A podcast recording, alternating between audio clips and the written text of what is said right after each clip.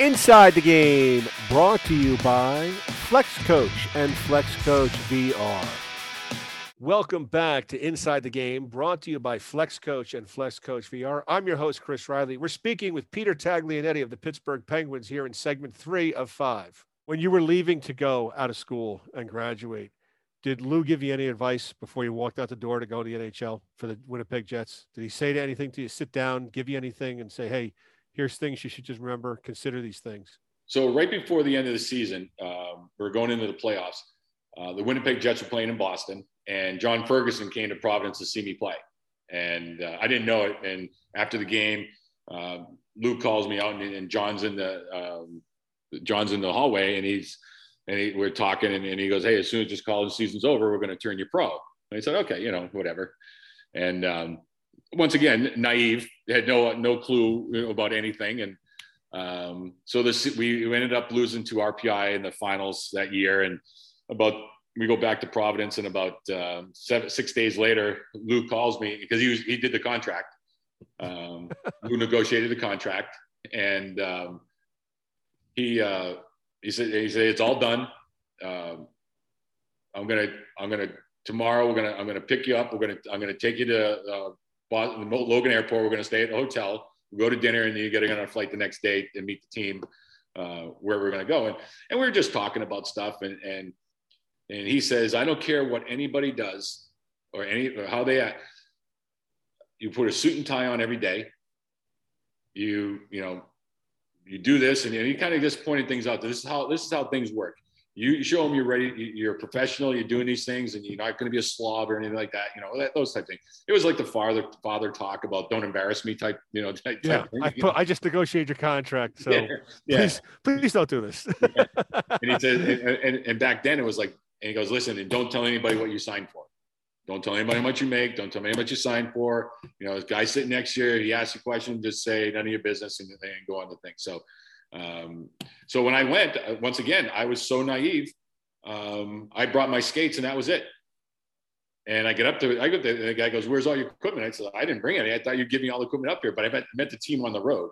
And yeah. It's a really funny story, but um, but yeah, but it was just a um, like a father son type talk that you know this is this is how this is how you behave, this is how you act, you know you you know, and, and then dealing with him I was already prepared mentally to deal with anybody who says anything to me as far as management goes. Um, and that's another another really funny story. But um, yeah, but it, it, yeah, that extra couple years, I mean, helped. And I think a lot of these young kids just see dollar signs and you know, and and just like everything else, now hockey, you're they're only in the league for three years.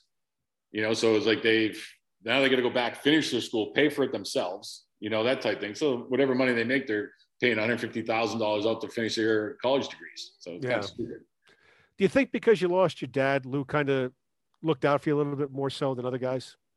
Um, I think he looked out for everybody. I think, he, I mean, I was just one of many that he looked out for, um, especially a lot of the guys who lived in Minnesota or whatever, and, and the parents weren't around. And, um, you know, there were guys that I, played with in Minnesota whose um, uh, parents never saw him play a college game unless we actually went and played in Minnesota. Minnesota, yeah. You know, if they, we never went out there, they, they never saw him on four years, never saw him play. Um, you know, it's just, yeah, I think he looked out for everybody like that in different ways. I mean, some he was more, more gentle and soft with, and others he was very hard and, you know, in your face type. And, but I think he, he knew who can, how he had to massage everybody and, and make it work. And, and he did. We're talking with Peter Taglianetti here at Inside the Game, brought to you by Flex Coach and Flex Coach VR. Let's transition now to your time going to the NHL. Um, what was it like at your first game? Was it intimidating? Were you like where and where were you and who were you playing against and who was your defensive partner? So they turned me pro and he dropped me off at the airport. I caught a flight and I had to meet the team in Banff, Alberta. There was two games left in Winnipeg Jets schedule. Um, and they had uh, three three or four days off between games, so they were in Banff, right? That's right in between Calgary and Edmonton, right? Yep. And so they picked me up in Calgary. They drive me up into Banff. It's like a two and a half hour drive up into Banff. And I get there, I get to the hotel, and, and nobody's around. They're already at practice. And so I'm just sitting in the room, and you know, and um, who walks in? My roommate, Randy Carlyle. okay. Was, so he was my very first roommate, and uh, and we're one of the greatest guys you ever want to meet in your life, and one of the greatest minds in hockey as far as a player is concerned. Never played with him, and never you know saw him coach or anything like that or around him, but as a player, he was unbelievable. And um, so we were just sitting there talking, and he's you know asking questions, and, and I said, I got it, I got it. My biggest mistake I ever made because I, I haven't lived this down yet. When he won the Norris Trophy in '81, and in my college dorm room, remember the gold magazines used to come out. There was a picture of him, and I had him up in my room, and I made a mistake of telling him that. And oh my god, I, I still don't. I, I live. I, I every time I see him, he reminds me about it. And this is I mean years later. So, so there's two games left in the regular season. It is the um, we're playing the second to last game against Edmonton. The last game is against Calgary, and then right after that, we start the playoffs against Edmonton. So, we, so that we're there for the whole time. So the very first game against Edmonton, I don't play. I'm just there. I practice a couple days, and that was it. And uh, we're going down to Calgary to play, and I'm in the lineup. And this is where I'm talking about the kind of niche you have to find out where. Um, so my first shift on the ice, second shift on the ice, a guy named Hakan Loob. Have you ever been to Calgary? The Calgary stuff. Yep. Settled okay. Yeah. So the benches are all on this side over here, right? Yep. And um, Hakan Loob comes down in front of our bench. He's coming down on me. He comes over the blue line and kind of stops. So he's going to make a pass, and they blow the whistle for an offside. And I just go hit him anyway. And boom, he was about, he was about four feet from the boards and, and just ass over tea kettle, blah, blah, blah, blah. And so we're against the benches and their whole team because this the, the, playoffs start you know soon and they don't want anybody to get hurt their, their whole team jumped on the ice bench clearing brawl my like the first game i was like and you don't fight in college so it's like no you're like you're you're lost you're like oh my gosh what do i do yeah so you're sitting there and you're just grabbing everybody's everybody's throwing punches at me blah blah whatever so we get to um, uh, later on in the game a guy comes across the blue line i remember this vividly a guy named Eddy Beers comes across the blue line and I come across and and I I mean if I hit it if I hit it hit him I would have killed him and I just he got out of the way and I just nicked his shoulder, you know, one of those type things. And the play continues, and he jumps me, and he's you know he's like yeah yeah you you know effing rookie, what you you know running me, you know blah blah blah blah blah. And it, it was just it was a it was it was a lot of fun. I think my adrenaline was really really flowing. But after the game, John Ferguson comes flying in the locker. He goes, "That's what I want. That's what I want. That's exactly the type of players I wanted. This, you know, blah blah blah." And now he knows my name. You know, he, he knew it anyways, but now he's like, I'm on his radar screen. Yeah. And from that point on, as long as I played a certain way, I knew I was going, I was in in his picture somewhere. And uh, and, and so the very next game I played, uh, I, I didn't play the first game of the playoffs. Played the second game of the playoffs against Edmonton, and um, you know, so the very first shift in the playoffs, I'm killing a penalty in our zone. And who's on the ice? Gretzky. Gretzky, Kurri, Messier, Anderson, and Coffey. Those are the five guys in their power play. And I'm out there going, what the, you know, whatever. Yeah, you're like you're you're this is like you're you're starry eyed and you're oh yeah. my gosh. So they dropped the puck, scramble. I got it. I fired it down the ice, right off, right off. I, I went off.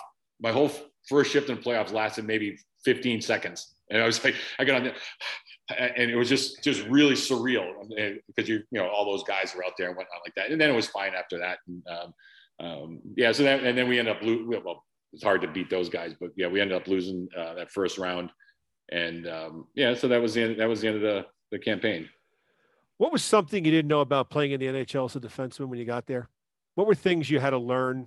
You know, coaches work with you. I mean, like yeah, you said, Lou had worked with you at Providence, but now you're in the NHL, and you know, as I always tell people, the pyramid shrinks as you go up in sports, and yeah. now you're one of those guys. You know, Kerry Fraser one time told me there's only 750 jobs in the NHL today. That's yep. it. Back when you played, there's probably 500 and that was it. There's your less, and, and, less for Americans. There wasn't a lot of Americans in the league. I yeah. think when I, when I, first got there, there was only like twenty something Americans in the league. Yeah, um, because 1980 really was the precursor to get a lot of Americans in there. Yeah. So you're one of those guys. Yeah. And, what was um, it? What was it? What was it like for you to, to make that transition in there? I mean, we we lost. We are kind of like you know, oh, okay, or were guys really working with you? Guys trying to tell you like, hey, look out for this. You know, you're a defenseman. Here's what you should be looking at. Yeah, I mean, it, they were. And it, the big thing was, you know, everybody has a hard shot, way harder than in college. And, and you can't give up that blue line. You, you can't let them come 10 feet over because they're going to blast it by your goaltender. There was a bunch of a lot of stuff like that. Stay up on the play.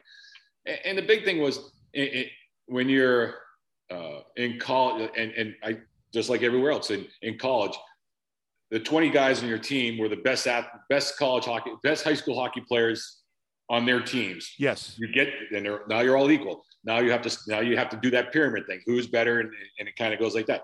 Well, now in the NHL, same thing. You're everybody's probably the best player, one of the best players on their their team. So we all kind of let now you have to find that pyramid again. And um, and it was just one of those you have to know. And, and the one thing that I learned, and I learned this from uh, baseball and, and, and things like that, and with Lou, you always knew what was going on. Five minutes, first five minutes of the game, the first five minutes of the period, last five minutes of the period, you don't make any mistakes. You know who's on the ice, which way they shoot, you know. And so if I'm if I'm on a face-off, I look up on the other team, I see, all right, you know, Lanny McDonald, Jim Peplinski, and you know Gary Roberts. All right, uh, left-hander, right-hander, left-hander. So if they're chasing, I knew I knew where their sticks were going to be. I knew which way they were going to shoot or where they were going to get the pucks. So you kind of knew all those things. First five minutes of the period, you don't make any mistakes. The next 10 minutes, you can, you know, you kind of go a little free from. Then the last five, you never want to make a mistake going into the end of the period. So there's a lot of like little nuances. You had to know all these things. Now these kids, they have no idea who's on the other team, who they're playing against. They just go out and play. And before, you always had a, you know, all right, Al MacInnis is out there for the Calgary, you know, and he has this shoot. He has a hard, a hard, rocket. hard he has shot. a rocket of a shot. Yeah. You know, so you got to make sure that you know he, you push him to one side, or Wayne Gretzky's behind the net. You know, he's setting up to in, in, in my defensive zone. Always push him out his backhand, even though he's a great passer backhand wise. I take I take my chance that he might not be as good as uh, that he was on his forehand. So he's like you had to so you had to like which way to turn people. I know this guy can't really cross over right to left. I knew that, so I'm going to push him that direction. So, so he you know maybe stumble a little bit that type thing. There was a lot of little things, but you kind of pick that up on your own. And and back then we didn't have video. They, they didn't do videos. They didn't they didn't tell you things. They just kind of mentioned things to you, and you just had to process it. And then you had to go through your memory banks. All right, I remember in college, you know, something like this happened, or remember this happened, and, and, you just kind of play it out, and and you have to think two or three steps ahead where everything's going. That's why those guys like Gretzky and Lemieux, those guys are so good because they were they were three, four steps ahead of everybody else. So you're there in Winnipeg. You're up and down a little bit from the minors back up to the Winnipeg. It's a hockey crazed city. Yeah. Um, was it fun to be in a, in a craze like a place like Winnipeg? Everyone always talks about how much fun the fans are there. It, it- the fans are great. The city's great. I mean, it um, it's cold. Don't get me wrong. it is cold. I've been Um, there. I've been there three times, and every time I've gone, my nose hairs are frozen. So. Yeah. So we, we went up there. They uh, this recently, my wife went up there. She was up there for work before in the summertime, and never. So we were up there, and uh, uh, Thomas Steen and uh, Randy Carlyle got there inducted, and and we were at the hotel, and I said, "Honey, we just let's go stand outside for a second because she's never been up there. Like it's like everything's winter. indoors." And she was like, "What the hell is this?" I said, I know, but but it was such a it was such a great place, and um, yeah, so I was up and down, but I, was I was up more than I was down. Um, you know, back then too, they were like, uh, uh, you know, you brought a guy up from the minors, you drag him all the way out there, and then you sit him on the bench, like, well, Why is he here? leave yeah leave me down in the minors for you know, whatever the case is but the only thing good about it is that you get an nhl salary that when you're up there and stuff but i was up there the, pretty much the whole year and i was down and i played i didn't play you know those type things which is fine um, but at end of that first year um, no that was my second year sorry yeah so i was up and down that that but i i had i popped my shoulder out in college and never and i never got it fixed and so that first year we were doing things and uh, it was it was popping out, popping in, popping out, popping in. But I was able to play. It wasn't that big of a deal, and um, uh, and, and a lot of it was you know every time I did play, you know I got into a fight or something like that, and he loved me. Ferguson, Johnny Ferguson loved me, so I was kind of uh, able to stay up there. I was so I out of the six month season, I was probably up there four months out of it. You know, I was only down a few times, but when I was, when I was up there, they didn't they didn't really play me I mean, because they had other guys, but they just brought me up for you know the security. I mean, uh, you know, seventh defenseman type thing. So, which is fine. Yeah. So you're there for a few years, and you get traded in 1991 to Pittsburgh before they're going to win the cup. Minnesota. Or, or Minnesota. I'm sorry. You go to Minnesota first, and then you and you wind up in Pittsburgh though in '91. Yeah. What was that like for you to wind up to go from you know these Minnesota was a decent team, you know Winnipeg had a decent team but could never beat Edmonton. Now you're going to go to a team that has like Mario Lemieux, Jaromir Jagr, you know, Ron Francis is there, Kevin Stevens is there. There's a lot of talent. Tom Barrasso's in goal. What was that like for you to try to fit in with that group? Rel- relatively easy. I mean, I, I will tell you because, uh, well, when I was in Winnipeg, we had a we had a great great group of guys. We always did stuff together. You know, there was uh, if one guy we, we, one guy went out wanted to go out with his wife or something, we, everybody went out. We all went to the same place. We all hung around together. Uh, in the summertime, somebody bought a house. We'd all show up and we saw the lawn. And like the, the, the, whole everybody showed up. It was it was really fun. Dale Hawerchuk was a great leader. Randy Carlyle was a, was the vocal vocal guy. Um, and it was a lot of fun. I mean, don't get me. We, it was hard. We we played. We had a really good team. We had a great talent. We had a lot of talent, but it was so hard to compete against the Calgary's, Edmonton, the. That was segment three with Peter Taglianetti of the Pittsburgh Penguins here on Inside the Game, brought to you by Flex Coach and Flex Coach VR. Inside the Game, brought to you by Flex Coach and Flex Coach VR.